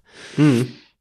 Totta, mulla on kyllä itse asiassa ihan arkikäytössä sortseina kesällä muutamat pyöräilysortsit. Mm. Niin, saat käyttökertoja niille, jos muuten tulee sellainen fiilis, että ei viiti sijoittaa mm. harrastusvaatteisiin liikaa. Ne osta sen näköiset, mistä tykkää käyttää lenkkejä ulkopuolellakin. Mm. No Salla, kerro meille nyt oikea vastaus. No, mä lähdin jotenkin ajattelemaan tätä myös sen kannalta, että niin kuin, öö, siis niin kuin olosuhteiden kannalta, että sit niin kuin on ajovaatteella on merkitystä, että sitten kun lähtee tuonne me ollaan puhuttu esimerkiksi oliko se nyt se takkijakso, kun puhuttiin siitä, että sitten säämukaista niin kuin kampetta ja pyöräilyä suunniteltua leikkausta ja silleen, että se niin kuin toimii sitten myös siellä niin kuin vähän huonommalla kelillä. Niin kyllä mä sille ajattelen. Mä tiedän myös, että moni ajaa ihan tyytyväisenä niin kuin vaatteilla, mitkä ei ole pyöräilyvaatteilla, se on ihan fine, jos, jos ne tosiaan soveltuu. Että mikään ei tietenkään kiellä sitä, että ajaa jollain muulla kuin ajo- tai pyöräilysuunnitellulla ja tehdyllä vaatteella. Mm. Mutta joo, kyllä mä jotenkin ajattelen, että sitten se taas niinku vaatteen istuvuus on mulle hirveän tärkeää, että, se että mikä olo mulla on, kun mä ajan, niin se on kauhean tärkeää. Ja niin, mä oon nyt varmaan vähän jäävi sanomaan, mä teen yhteistyötä Enduran kanssa, niin mun ajo, ajovaatteet on tällä hetkellä todella hyvässä kantimissa, että ajovaatetta löytyy vähän joka lähtö, että en ole niin viime aikoina miettinyt hirveän paljon, että mitä, millä muulla mä sitten ajaisin kuin sitten ajovaatteella, mutta kyllä mä nautin siitä, tuntuu käyttöön teedulta ja tuntuu hyvältä päällä ja, ja, ja ne toimii ja sinne on suunniteltu niitä asioita niin, että ne toimii pitkässäkin päivässä ajossa, niin kyllä mä sanoisin, että sillä on oikeasti merkitystä sen niin kuin mukavuuden kannalta, varsinkin jos ajetaan paljon ja pitkää päivää, niin kyllä sillä on merkitystä. Kyllä, kyllä mäkin näin sanoisin. Mm. Hyvä. Yes. Seuraava kysymys. Joku on kysynyt meiltä tällaista, että tarjotaanko meille testipyöriä vai kyselläänkö me niitä maahantuojilta? Mitä me tehdään? Niin, no tähän on tietenkin ihan helppo vastata, mm. että kertoa kuinka se homma on. Eli siis sehän menee silleen, tämä kuvio ja peliä pelataan sillä lailla, että kun joku merkki on ehkä tuomassa jotain uutta julkaisua markkinoille, niin jo ennen kuin virallinen julkaisu tapahtuu, niin merkeillä on tällaisia niin medialle suunnattuja testipyöriä. Ja aikaisemmin varmaan tämä tapahtui enemmänkin niin, että sanotaanko, että ennen koronaa. Aika monesti tapahtui niin, että, mm, että tavallaan järjestetään erikseen tällaisia niin sanottuja pressikämppejä, tällaisia julkistustilaisuuksia, tai ei voi sanoa julkistustilaisuuksia, vaan tällaisia niin kuin mediatilaisuuksia, missä mediaedustajia lennätetään johonkin katsomaan ja koeajamaan sitä pyörää. Niin nyt kun korona on ollut tässä riesana, niin maailma on silleen muuttunut, että nykyään aika pitkälti sitten ne pyörät lähetetään niille median edustajille ja sitten ne testaa niitä siellä ihan omissa oloissaan. Ja näin se meidänkin kohdalla pitkälti on mennyt, että me saadaan jonkin aikaa ennen siis aina tapauskohtaisesti, mutta kuitenkin, niin meillä on mahdollisuus saada se pyörä etukäteen, päästään sitä vähän kokeilemaan, päästään muodostamaan jonkinlainen mielipide parhaassa tapauksessa, ehkä tekemään video, ehkä tekemään jopa jakso, mitä ikinä, mutta tavallaan kaikki etukäteen, että sitten kun se julkaisu tapahtuu, niin sitten meillä on tavallaan niin kuin meidän mielipide siinä jotenkin ainakin muodostettu tai vähintäänkin se sisältö tehty. Niin, niin, niin se on se, kuinka se kuvio yleensä menee. Että toi oikeastaan, en mä tiedä, onko teille, teille jotain lisättävää tähän? Mm. No sitten varmaan voi olla se, että niin jos me suunnitellaan jotain tietyn kategorian, jotain testiä, että vaikka niin kuin halutaan vertailla useampaa eri sähköpyörää tai halutaan vertailla treilipyörää tälle, niin sitten me saatetaan ottaa itse yhteyttä, että hei, me ollaan tekemässä tämmöistä, onko teillä jotain tarjolla, hmm. ja näin haluatteko olla mukana, ja miten se kuvio sitten menee hmm. siitä eteenpäin. Että ehkä me voitaisiin vastata tuohon vähän silleen, että sekä että, mutta kun me ei tehdä tätä kuitenkaan kaikki, eikä yksikään tällä hetkellä tee päivätyönä, niin mihin sitten on aikaa, niin kyllä ne uutuudet kiinnostaa. Eli jos on uutta pyörää tulossa ja meille päin niitä tarjotaan testiin, niin ne on yleensä varmaan etusijalla. Että. Mm. Mm. Kyllä, ehdottomasti. ehdottomasti. Hei, tämä oli hyvä kysymys. Mm. Dream Build vai Dream Bike Reissu? Eli Dream pyöräreissu, näin niin kuin suomeksi sanottuna. Tämä on sellaista se, se, se, niin englannin ja suomen sekamelskaa, mutta mm. ymmärsitte ehkä. Kyllä, tämä on mulle ihan selkeä. Mm. Kyllä mua kiinnostaa reissu paljon enemmän kuin Dream Build. Mm. Tämä on mullekin ihan selkeä. Mua kiinnostaa se Dream Buildi. Mulle tämä ei ole selkeä. siis tää, t- tavallaan niin kuin, olisi tosi siisti sanoa, että jo totta kai se on se pyöräreissu, ja ehkä mä niin kuin jotenkin haluaisin uskoa, mutta sitten taas kun miettii omia valintoja viime aikoina, niin okei, no on nyt ollut korona, mutta varmaan ylipäätänsä muutenkin, niin onhan se nyt ihan selvä juttu, että kyllä mä laitan rahaa enemmän pyörään kuin pyöräreissuun, mutta mä haluaisin, että täydellisessä maailmassa se tilanne olisi toisinpäin. Eli mitä mä tuohon sitten vastaan, niin varmaan on pakko vastata se dream build, mutta mä haluan, että joku päivä se mm. kääntyy oikeasti päälailleen se mm. suhde. Niinpä. Mm, mm. Jos joku tietää, millä pyörillä mä nyt ajan, niin onhan ne ihan trim, trim melkein, mutta siis oikeasti tosi, tosi tilanteessa, niin mähän tykkään, niin kuin, mä, mä en ikinä ole ostanut sellaista niin kuin hipo-pyörää. No joo, joo, joo, joo, nyt ehkä nyt nämä pari, mutta siis tiedättekö, että niin kuin, kun mä ostan pyörää, niin se on semmoinen keskikastin pyörä. Mä en näe niin kuin omalla kohdalla järkeä siihen, että mä laitan ihan hirveästi rahaa kiinni aina pyöriin. Niin sitten mä ennemmin silleen, että se pyörä voisi olla semmoinen niin kuin perusvarma hyvä pyörä. Hyvin suhteellista varmaan, mitä se kellekin tarkoittaa. Mutta kyllä ne pyöräreissut taas kiinnostaa mua ihan hirveästi. Ja se, että mä oon laittanut pyöräreissuihin enemmän rahaa johonkin reissuun kuin millä saisi vaikka niin kuin uuden pyöränkin, koska on halunnut vaikka päästä Islantiin ajamaan helikopterilla tulivuorille ja päästä siellä ajaa niin kuin helipaikkaamaan. Kyllä mä sanon, että ne pyöräreissut on mulle tosi tärkeitä. Ja niitä mä muistelen paljon enemmän kuin jotain, että mitä, mitä osia mun jossain pyörässä on ollut kiinni. Hmm. Hmm. Joo, näin se menee. Ja ehdottomasti samaa mieltä kyllä. Niin. Mutta tietenkin ideaalimaailmassa niin vastaus on molemmat. Hmm. Hmm. Hmm. Kyllä. Hei, semmoinen kysymys tuli sitten, että Offroad Finnmark, uhka vai mahdollisuus? Kellä meistä on tietoa, mitä on Offroad Finnmark? Mika ainakin tietää. Mä, tii- Mä luulen, että Mika on meistä ainut, joka tietää edes, mistä puhutaan. Mä oon Mä- kuullut tästä, mutta mä en osaa ihan tarkkaan sanoa, että mitä siellä, miksi se olisi uhka tai mahdollisuus. Niin Mä Mika, mitä tämä tarkoittaa? Mä tiedän siitä sen verran, että jos menee sinne pisimmälle matkalle, niin se näyttäytyy mun silmissä kyllä uh- uhalta. Mitä on pisin matka? Olisiko 700 kilsaa? Hyi, se on melkein niin kuin Ja- Suomen päästä päähän. Ja, Ja- ja nyt turha tulla sanoa mulle, että Suomi on paljon pitempi, mutta siis se tuntuisi Suomen päästä päähän Ja kun, ja kun siellähän ei mennä mitään sellaisia kivoja neulaspolkuja, vaan siellä mennään välillä vyötäröä myöden suossa. Että mm. Se on Hyi. aika HC, HC-kisa.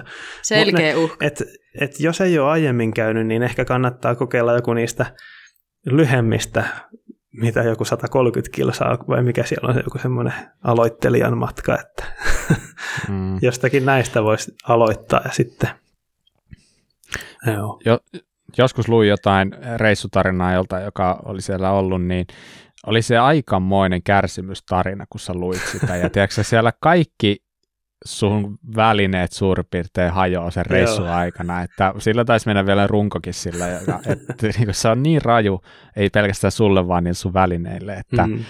Uhuh, kyllä mä sanoin, että äh, vahva uhka, mutta uuden, niin kuin elämän mahdollisuus Niin, tavallaan. no, joo, totta. Siis sehän on huikea luonto ja maisemat ja kaikki. Että, Mm. ja semmoinen Niin, varsinkin jos sataa, niin erittäin hieno kokemus.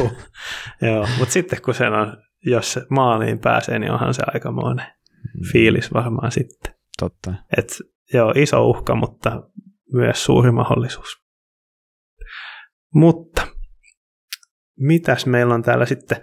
No tostahan pääsis Aasin sillalla tähän seuraavaan, että mitäs teille on sattunut isompia tapaturmia lajin tiimoilta? Me ollaan, me ollaan varmaan muutamassa kirjaksossa ku- puhuttu näistä asioista, niin jos semmoinen nopea Ollaan jonkin katsaus, verran. Niin, mm, mä oon päässyt aika vähällä. Muutaman kerran jotain kylkiluun murtumaa, aivotärähys, hampaiden katkeamista, sormen vääntymistä, Kyllähän siellä aika hyvä lista repeämistä. tulee. Joo, mutta mä edelleen näen niin jotenkin, että nyt jo, kun sitä rupeaa tuolla, että, mitä, kaikkea, mitä kaikkea on tota, käynyt ja mitä on sitten niin paranneltu, niin onhan sitä käynyt. Toki kuuluu ollakin, jos niin reilu kymmenen vuotta lajia harrastanut, mutta mä silti näen, että mä oon päässyt aika helpolla. Mm. Joo. ei ole mitään niin oikeasti vakavaa eikä mitään Mm. mm. semmoista, niin kuin, niin, ei ole mitään oikeasti onneksi vakavaa. Aivan. Jos tähän, jos tota laajentaa, että se ei ole pelkästään harrastusta, vaan muissa tilanteissa, kun pyörällä on koheltanut, niin sit mulla on, mulla Niin on sä oot tota, hampaat iskenyt sinne sängyn päätyyn ja mä, se, se oli mun oma. Eikö oliko meillä molemmilla? Te molemmat no. olette purut sängyn kyllä. jossain poikaleirillä. No oli, se oli, mutta eikö säkin ollut hampaita rikkonut, niin kai säkin nyt myönnät vihdoin, että sekin tapahtui sängyn päätyy. Olisikin tapahtunut. on mä kyllä tota, Olisi enemmän kerrottava. on mä kyllä tota lapsena joskus 10-11-vuotiaana niin pyöräillyt päin kuorma-auton peräkärryä, joka oli parkis, että etuhampaat löin pihalle. Ai. Joo, Mä oon vaan mattojen kopistelutelineeseen päin pyöräily, mutta silloin mulla ei käynyt Joo, mitään. ja- Ego kolahti vaan siihen. Joo. Ja käsi on murtunut, kun mä oon lapsena kaatunut pyörällä kotipihas. Mutta tota, harrastuksen merkeissä sitten varsinaisesti niin ei ole mitään kovin pahoja, että pari kertaa on joutunut kyynärsauvoja käyttämään nyrjähdyksen takia, mutta hetkellisesti. Bobilat. Mutta Bobilla on Bobilla varmaan taisi olla jotain pisin lista. vähän enemmän. Ei, ei mullakaan nyt se lista niin kuin hirveän pitkään, että aika nopeasti se on läpikäyty, mutta niin, niin, no lonkan sijoilta on menossa ja sitten pieni murtuma siinä samassa, se nyt on ehkä sellainen kaikista vakavin ja sitten samalla mulla on kämmenestä murtunut luita, mulla on yksi sormi murtunut silleen aika innoittavasti, siitä ei oikein enää tullut ehjää. Sitten mulla on värttinäluu mennyt, sitten mulla on mennyt olkapää, Mur, sehän murtui mulle itse viime syksynä, olkapää, ja en mä tiedä, on niitä ehkä jotain, mutta Mm. niin, niin, yhtä ainuttakaan en kadu, että ne on kaikki muistoja elämästä, että ei kannata, ei kannata suhtautua niihin mun mielestä välttämättä niin kauhulla. Eihän se ole kiva, kun niitä tapahtuu, mutta jos mm-hmm. se Mm. tapahtuu, niin sitten tapahtuu, ei muuta kuin niin, niin, leuka pystyy ja Mm. niin, niin, uuteen yritykseen, niin, niin, niin kuuluu elämään. Niin, Kyllä. Sitä mieltä mä oon. kyllä. Nyt aletaan olla varmaan jo vähän niin kuin loppupuolella. Otetaan Mm. vielä sellainen nopea. Täällä, täällä on tällainen, että kuinka harjoitella parempi aerobinen kunto kesää ajatellen jo talvella? Tällainen No kysymys. nyt ollaan varmaan myöhässä sitten jotain vuoden kohdalla. Mm, no mutta ei ensi kautta ajatella Mm. vaikka. Mm. No, Tämä on musta aika yksinkertainen. pitää malttaa vetää semmoisia pitkiä rauhallisia lenkkejä. Just näin. Kyllä se aerobinen kunto tulee sillä, että treenataan sitä aerobista kuntoa. Mm. Mm. Eli Ei mennä täysin joka... hiihdetään, pyöräillään, kävellään, juostaan. Mä oon sitä mieltä, että sillä ei nyt ole niinku ihan hirveä merkitys, mitä sä teet. Kyllä se Mm. sydän, sydän on kuitenkin se, mikä, mitä sä rasitat siinä, ja se sydän ei tiedä ihan tarkkaan, mitä sä teet. Tietenkin se, että sitten lihaksistohermotus, niin se mutta se tulee, sitten sä pystyt siirtämään sen kunnon sitten pikkuhiljaa se toiseenkin lajiin. Tärkeää, että sä teet jotain pitkäkestosta, niin se on varmasti se sun aerobisen kynnyksen, anteeksi, aerobisen kunnon kumminkin se tärkeä tuki ja se perusta siellä. Kyllä. Oliko teillä siellä jotain vielä, mitä haluatte nostaa? No, täällä on tämmöinen, että kumpi tietää enemmän, Mika vai Marginal Gainsin Josh? Marginal Gainsihän me ollaan suositeltu jossain jaksossa. Oletteko te kuunnellut Marginal Gainsia? Siis se oli varmaan joku syklin top-tippi mun mielestä. Joo, saattaa olla. Mä oon joskus, Ai, jaa, okay. mä oon joskus aiemmin, aiemmin pari jaksoa kuunnellut, Mm. mutta en ole nyt, nyt pitkään aikaa. Mm. Mä en ole kuunnellut, mä en tiedä kuka on Marginal Gainsin Josh, mutta siitä mä oon ihan varma, että Mika tietää enemmän kuin Josh, koska jos, jo- jos Mika ei tiedä jotain, niin sitä ei tarvitse tietää. No toi Joshhan on ollut hyvin pitkään pyöräalalla niin kuin aika korkeiskin tehtävissä. Mun piti, ei ole vielä mikään googlettaa, meriitti. mun piti googlettaa oikein, mitkä meriitit sillä nyt on, niin se on ollut siis Technical Director 15 vuotta Zipillä. Että kyllä se Jotain se tietää. tietää. Niin. Ja Mutta tietääkö enemmän kuin Mika? I don't think so. Mm. Onko mä- Marginal Gainsin Josh palauttanut dippatyö just I don't think so? voi olla, että se on tehnyt parikin niitä joskus, en tiedä. Mutta tota, niin, niin. sillä taitaa olla sen verran monta vuotta kokemusta noista hommista. Alkaa jo unohtumaan tieto, Mm. niin paljon Voi olla, että se ei tiedä tota, niin, niin, kaivostyökoneiden ohjausjärjestelmistä yhtä paljon kuin me, mutta, no, no. mutta jostakin muusta se voi tietää paljonkin enemmän. Okei. Mm. jep. Että tämmöinen. Nyt Mika saat kunnian kaivaa sieltä viimeisen, jos satut sieltä jotain. Arvotaan löytää. viimeinen kysymys. Täällä oli tämmöinen, että mikä olisi meidän mielestä hintalaatusuhteeltaan paras sähköpyörä tällä hetkellä? Hmm. Aika paha. Tosi paha. Niin. Se toi hintalaatusuhde on hyvin tärkeä asia mun mielestä, mutta tekee kysymyksestä vaikeamman.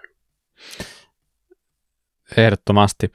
Ehdottomasti. Itse asiassa tuosta Aasinsillalla voin ehkä sanoa, että se vaikutti aika, aika hyvältä, nimittäin toi, oliko se Raadon, Mulla tuli just joka, sama mieleen, että mä sanoisin sen. se julkaisi justiin 170 milliä joustava enduro, joka näytti tosi asialliselta. Joo, ja se hintalappu oli kyllä erittäin edullinen niihin spekseihin nähden. Et sanotaan, että kallein pyörä maksoi 5700 about, ja se oli kumminkin täysin niin kuin Casimo Foxeilla ja niin, niin Bossin Performance Line CX-moottorilla, eli kaikin puolin viimeisen päällä speksit, ja hintaa 5700, niin voi sanoa, että speksien puolesta kyllä kuulostaa aika hyvältä. En voi oikein nyt sanoa vielä, että vois, niin kuin suos, suosittelenko sinänsä, mutta tämä on vähän vaikeaa, vaikeaa, että totta kai se menee aina niin, että kyllähän sä, niin kuin, jos sä katot niitä euroja pelkästään, niin totta kai ne postimyyntifirmat tarjoaa sulle halvimman Kyllä. hinnan tietyillä spekseillä, mutta sähköpyörät on vähän sille hankalempi tapaus ehkä kuin mm. normaalit pyörät, koska siinä saattaa tulla vähän enemmän kikkailua kaiken niin kuin sähkömoottorit, kaikki akku niin, se, kaikkien on, kanssa. Että se, niin... Mm, se, että on sitten ja huolto lähellä, jos, mm. että on huolto mm. lähellä, jos tulee jotakin, niin sehän on. Mm. Tuossa on, se oli Deft nimeltään tämä uusi Raadoni, niin siinä on Boschin, mm. Boschin järjestelmä, että ainakin pitäisi löytyä Suomesta pyöräliikkeitä, jolla on laitteistot olemassa sen huoltamiseen, jos tarvii. Että. Just näin. Mm, mm. Joo, vaikutti kyllä tosi kiinnostavalta. Luin jostakin, jostakin tässä ihan hiljattain, että olisi siinä vanhemmassa Raadonin sähköpyörässä siinä renderissä niin ollut tota, iskunvaimennus sellainen, että se vaati niin kuin aika paljon säätämistä. Että se ei ihan niin kuin suoraan hyllyltä ollut kovin hyvä, mutta sen sai tosi toimivaksi. Mm. Sitten. Mm. Niin. Tämä on niin sellainen monivivahteinen juttu, mm. että onko se, että jos sä mietit hinta-laatu-suhde, niin on, tar- onko se laatu nyt tässä se, että sä katsot speksilistä läpi? Joskus mä oon ajatellut melkein niin, joskus kauan niin. aikaa sitten, mutta mä oon kyllä vähän se, vaihtanut niin, näkökulmaa. Niin, vai onko se laatu sitten sitä, että kuinka se kokonaisuus toimii, onko se a, niin kuin tavallaan se ajettavuus siinä niin sanotusti laadukasta, mm. onko se kokonaisuus integroitu yhteen laadukkaasti, onko rungon kädenjälki, jos nyt kädenjäljestä voi puhua enää, niin laadukasta, mikä se on se, mitä se laadukkuus niin kuin on. Niin mm. tämä on sellainen, että en nyt ehkä voisi sanoa, että kukaan tähän tietää oikean vastauksen. Hyviä arvauksia voi aina esittää. Mm. Kyllä. Olikohan siinä läpikäyty tämän jakson kysymykset? Siinä oli vähintäänkin riittävästi, ainakin mm. jos muuta kysytään. Ja tota, nyt sitten vaan puolen vuoden päästä seuraavan kerran, niin jos sulla on nyt joku kysymys mielessä, niin pistä ylös ja kysy sitten puolen vuoden päästä, niin eiköhän me siihen vastaus että ei kai, totta kai voi kysyä koska vaan. Ja sähköpostitse tai lähettämällä meille esimerkiksi Instassa yksityisviestiä, niin sekin tavoittaa oikein hyvin. Mutta sitten voitaisiin mennä tuohon syklin top-tippiin. Ja mm. meillähän oli tällä viikolla palkintona tuollainen Bontrackerin Pro Flatback, tällainen niin sanottu selviytymispakkaus tonne poluille. Eli sieltä löytyy muistaakseni rengas rautaa, sieltä löytyy CO2-patruunaa, renkaan paikkaussettiä, kaikkea tällaista sellaisessa kätevässä pikkupaketissa. Niin sillä meidän pitäisi nyt arpoa voittaja. Ja Salla, haluaisitko olla meidän onnetar? Olisiko siellä joku sellainen tipsi, mikä olisi sua kiinnostanut? Joo. Hei, mä ainakin innostuin tästä. Me vähän puhuttiinkin jo etukäteen, että me oltiin nyt samaa mieltä. Tämä ei ole pelkästään mun valinta, mutta me, meille laitettiin ajopaikkavinkki kaikille Ouluun. Et, ja varmaan paikalliset moni tietääkin, mutta et jos oot menossa Oulun suunnalle, etkä ole varma mihin lähteä ajamaan, niin ää, tässä olisi teille tipsiä. Ää, eli moni varmaan tietää, että Rusko Bike Park on Oulussa, mutta ei tarvi odotella niinkään pitkään, että Rusko avataan, että pääsee ajamaan, koska siellä on myös tämmöinen Trail Center-tyyppinen paikka. Eli Google Mapsista löytyy semmoinen paikka kuin Iinatti Bike Park. Ja se on semmoinen tosiaan Trail Center-tyylinen ajopaikka, ja öö, mitä kaikkea sieltä löytyy, niin siellä on alamäkireittiä, missä on permiä, hyppyriä ja kaikki on ajettavissa myös vähän niin kuin kokemattomallekin, koke, kokemattomille, ko, semmoisille kuskeille, kellä ei ole niin paljon kokemusta. niin, moneen tasoiset kuskit. monen tasoiset kuskit varmasti viihtyy tässä paikassa. Ja tosiaan sinne on rakennettu vähän erilaista linjaa, ja mikä sitten oli ilahduttavaa, niin myös XC-kuskeille löytyy reittiä, mitä kiipeillä. Eli monipuoliselle paikalle kuulostaa. Mua heti rupesi kiinnostaa tämä homma. Mä en ole ruskossakaan ikinä käynyt, niin mä ajattelin, että pitäisikään lähteä Ouluun tänä vuonna, niin olisi jo pari kohdetta, mitä voisi lähteä ajamaan. Ja sitten täällä oli tämmöinen vinkki vielä, että tässä niin tota, välittömässä läheisyydessä on myös muut Kaakkurin liikuntamaan ulkoilu- ja kuntoilumahdollisuudet. Eli tota, jos on vaikka niin kuin perheen kanssa liikenteessä ja kaikki ei tuosta pyöräilystä innostunut, niin täältä löytyy tekemistä sitten muillekin. Ja hei PS, sähköpyörä on täällä aika ässää. Eli tota, minusta tämä oli hieno tipsi. Mä tykkään siitä, että löytyy uusia ajopaikkoja, niin eiköhän me palkita tämä. Hieno. Kyllä. Hyvä. Me palkitaan se, jos ei osunut juuri sinulle, joka olit meille vinkin lähettänyt tällä kertaa, niin älä murehdi, se voi osua ensi kerralla, mutta kannattaa myös tietenkin lähettää vaikka uusi, nimittäin ensi viikollahan mennään taas uudella palkinnolla. Ja Tapsa, kerrohan mitä meillä on tällä kertaa tarjolla. Tervehdys syklistä. Tänään täällä ainakin aurinkoinen päivä. Kevät tulee ja kelit lämpenee. Hei, seuraavaksi syklin top tip-osiossa palkintona olisi parhaasta vinkistä Bontragerin Flare RT takavalo. Erittäin tämmöinen turvallisuutta lisäävä tuote. Päivävalossa näkyy noin kahden kilometrin päähän. Varmasti markkinoiden yksi parhaista takavaloista. Varsinkin jos siellä maantien laidalla ajelee, niin lämmin suositus henkikullan pitämiseksi. Parhaat vinkit ilmoille tunnetusti, ne on ollut tosi hyviä tähänkin asti. Kiitos kaikille osallistujille tässä vaiheessa ja tota niin, lisää vaan vinkkejä ilmoille.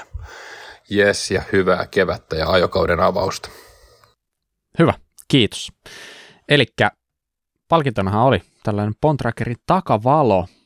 Ja mitä Salla Mika, ootteko kenties tällaisen takavalo-omistajia No, toi itse asiassa aika jännä juttu jossain vaiheessa, kun muistan, oli joskus Espanjassa joskus 5-6 vuotta sitten, ja mä huomasin, että mitä hittoa, täällä kaikilla pyöräilijällä, etenkin niin kuin, jos tiellä menee, niin tällainen ihan jäätävä takavalo. Ja silloin mä vasta tajusin ekan kerran, että itse asiassa tämähän on ihan Valosallakin ihan fiksu mm, keksintä. Että se mm. aika paljon niin kuin, auttoi sitä, kun jos tulee niin sanotusti pyöräilijät nopeasti silmille autoratissa, niin, niin tällainen valo oli yllättävän kätevä. Mm. Kyllä, kyllähän toi niinku uuden lakimuutoksen myötäkin, että kun pitää sitten varsinkin, kun rupeaa hämärtymään, niin pitää pitää takavalo, niin se on varmasti lisännyt sitä, että kaikilla pyöräilijöillä pitäisi olla takavalo, mm. jos, jos niin tota, pyöräilee sitten hämärämässä. Mutta olen myös miettimään kanssa, että kun mulla on lisääntynyt ajaminen myös tuolla tienposkessa ja nyt viimeksi eilen kävi ajaa semmoisia niin aika kapeita semmoisia maalaisteitä, niin, kuin, niin, niin jotenkin mä mietin sitä, että joo mä laitoin väriä päälle, että mut näkee, mutta pitäisikö kuitenkin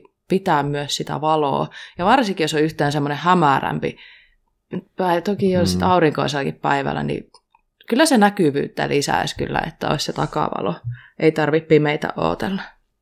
Joo, kyllä se mm. yllättävän paljon parantaa näkyvyyttä siellä liikenteessä päiväsaikaankin tuommoinen todella kirkas takavalo, että niin mulla ei ole tuommoista vielä, mutta kyllä jos maantietä ajaisin enemmän, niin saattaisi kyllä olla tuommoinen mullakin käytössä. Hyvä. Hmm. Ja jos mietit, että kuinka pystyt osallistumaan, niin sehän on ihan yksinkertaista. Lähetä meille sun vinkki sähköpostitse kuralappamedia at gmail.com, pistä otsikoksi syklin top tip ja vinkin lisäksi niin yhteystiedot loppuun ja älä unohda puhelinnumeroa, niin jos sattuu flaksi käymään, niin palkinto tipahtaa sitten näillä tiedoilla suoraan kotiin. Hienoa, hyvä. Tässä alkoikin olla kaikki tältä erää. Mika, muistatko vielä, mistä meidät löytää, jos joku meitä haluaa vaikka internetistä etsiä? Internetistä. niin. öö, no ainakin Instagramista löytää kuhaläpän. Ja sitten meille voi laittaa sähköpostia osoitteeseen kuralappamedia at gmail.com. Ja sitten meillä on YouTube-kanava, Kuraläpällä oma. Löytääkö meidän vielä muualtakin? Kuraläppä Shop voisi olla aika Se hyvä Spreadshirt Shop voisi olla mainitsemisen arvoinen. Hyvä. No siinähän ne tuli. Eipä niitä taida paljon muuta ollakaan vielä. Katsotaan. Mutta niin. hyvä. No hei, tämä oli tällainen tällä erää. Kiitos Salla, kiitos Mika. Kiitos. Kiitos, kiitos kaikille, jotka jaksoitte kuunnella. Ja me palataan taas viikon päästä asiaan. Moi moi! Moi moi! Moi moi!